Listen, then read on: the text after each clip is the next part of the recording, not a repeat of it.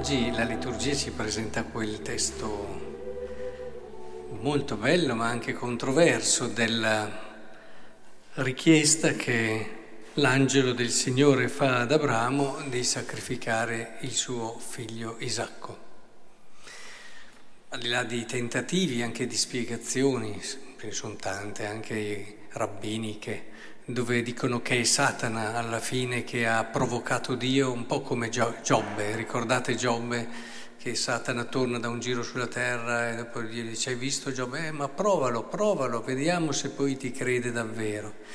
Allora rifacendoci un po' queste tradizioni tendono a vedere più, ma insomma eh, sono tentativi che però secondo me non riescono a cogliere, al di là del passaggio decisivo che Israele ha fatto rispetto a tante altre religioni, del superamento dei sacrifici umani. Questo, sapete, c'è stata una storia.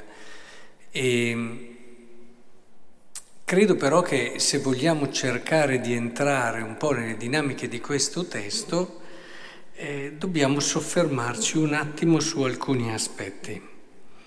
Il, il primo è questo. Eh, voi sapete Isacco era il figlio della promessa, era il futuro di Abramo, perché la promessa, avere una discendenza, vuol dire è il tuo futuro è il senso profondo di tutto quello che sei.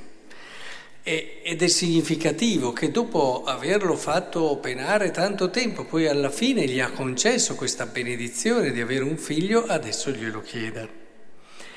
E, è importante cogliere però questo tratto. Eh, in quei giorni Dio mise alla prova Abramo e gli disse, Abramo rispose, eccomi riprese, prendi tuo figlio, il tuo unico figlio, il tuo unigenito che ami, Isacco, va nel territorio, prendi e va. E se guardiamo la traduzione, questa richiama fortemente, proprio come parole utilizzate, il famoso capitolo 12, quando Dio dice, Abramo, prendi e va, lascia la tua terra.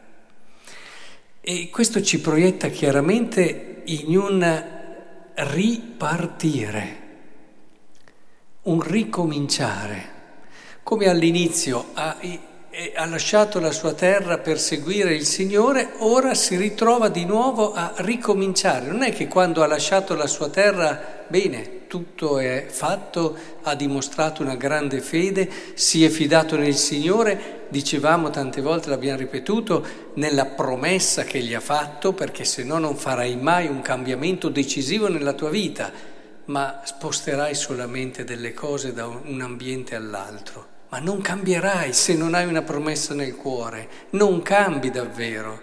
Ecco, con questa promessa ecco che Abramo comincia la sua avventura no? di fede, di... Ora però gli viene chiesto di ricominciare. Prendi e va di nuovo. E, e questo è bellissimo perché nell'esperienza di fede è proprio così. Nell'esperienza di fede il Signore ci chiede di partire e di lasciare e dopo un po' ci chiede di partire e di lasciare e dopo un po' ancora di partire e di lasciare. E ogni volta ci chiede sempre di più. Ogni volta ci chiede qualcosa che... è perché non è che appena tu parti hai già lasciato tutto. Dio è tutto e non dobbiamo mai dimenticarcelo. Una fede matura progressivamente fa sì che le cose su cui ci appoggiamo siano sempre meno fino a che non rimane solo Dio. In questo caso Dio gli ha chiesto il suo futuro, Dio gli ha chiesto ciò che rappresentava il suo tutto, la sua ragione di vita.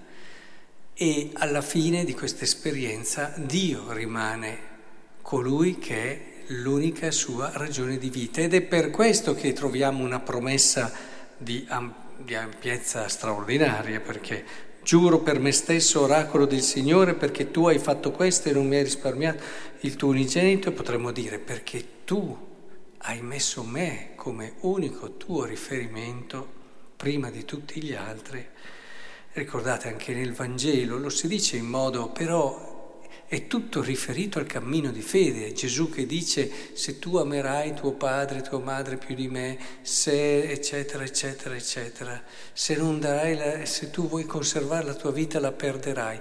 Cioè è tutto nella linea di un percorso di fede serio, maturo, che ci porta a lasciare giorno dopo giorno. Prendete, prendete la storia dei grandi santi, eh, quella di oggi che ricordiamo è Maria Goretti. E a lei ha chiesto la vita, ha chiesto tutto perché potesse conservarsi in quella purezza che aveva scelto e gli ha chiesto di riscegliere. Ma in tutta la storia dei santi, anche quelli che hanno avuto più anni, è un continuo prendi e vai, prendi e vai. E allora lasci questo. E allora ti accorgi, pensavi di aver già lasciato tutto, invece ti accorgi che hai qualcos'altro. E, ma tutto questo è per la pienezza. E il riferimento che spesso si fa a Gesù Cristo, in questo senso, dove però Gesù Cristo non viene salvato, dicono, e giustamente, perché Gesù Cristo muore in croce, non è che dice, bene, adesso ho visto la tua fede, bene, adesso... No, Dio rinuncia a suo figlio, Dio perde suo figlio, ma anche lì abbiamo la promessa, che è la sua risurrezione, una promessa infinitamente più grande di quella che viene pronunciata qui. Quella promessa che viene fatta a lui che ha dato tutto, Gesù ha rinunciato a tutto, giorno dopo giorno, fino all'orto degli ulivi, dove gli è stato chiesto proprio di affidarsi totalmente a Dio, di appoggiarsi totalmente a Lui. Ed è questo che diventa la nuova dimensione la nuova vita di chi ha così fiducia in Dio. Quindi credo che sia importante che calandoci nella nostra vita di tutti i giorni impariamo, questo magari è il cammino spirituale ascetico a cui siamo chiamati fin dal battesimo per realizzare quello che siamo, cioè quella santità che ci è stata messa nel cuore, ma decliniamola nel quotidiano. Quante sono quelle situazioni nelle quali il Signore ci chiede di partire di nuovo, di lasciare. Beh, potremmo metterci qui, ognuno di voi me ne, me ne racconta una e fareste l'omelia più bella del mondo, perché l'omelia più bella del mondo è quella che racconta le persone con la loro vita e ti fanno capire che quello che ci ha detto la parola di Dio è incarnato, è profondamente vero.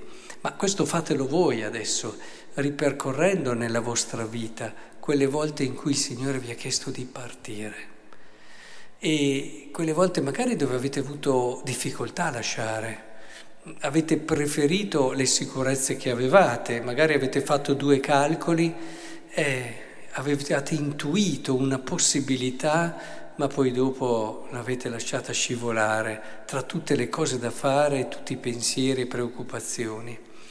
Ritornate a quei momenti dove il Signore vi ha fatto, vi ha riscaldato il cuore, vi ha fatto sentire davvero coraggio, lascia.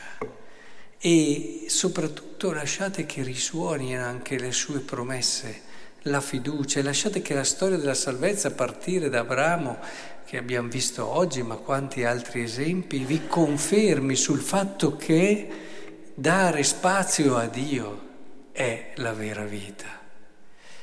E vedrete che allora il cammino di fede diventerà serio, sarà un cammino di fede profondo che si gioca nelle cose quotidiane, che siano a volte anche un perdono, eh? anche un perdono è un lasciare, anche tante altre cose in cui il Signore ci dice sono io, la tua ricchezza e il tuo tesoro, affidati a me.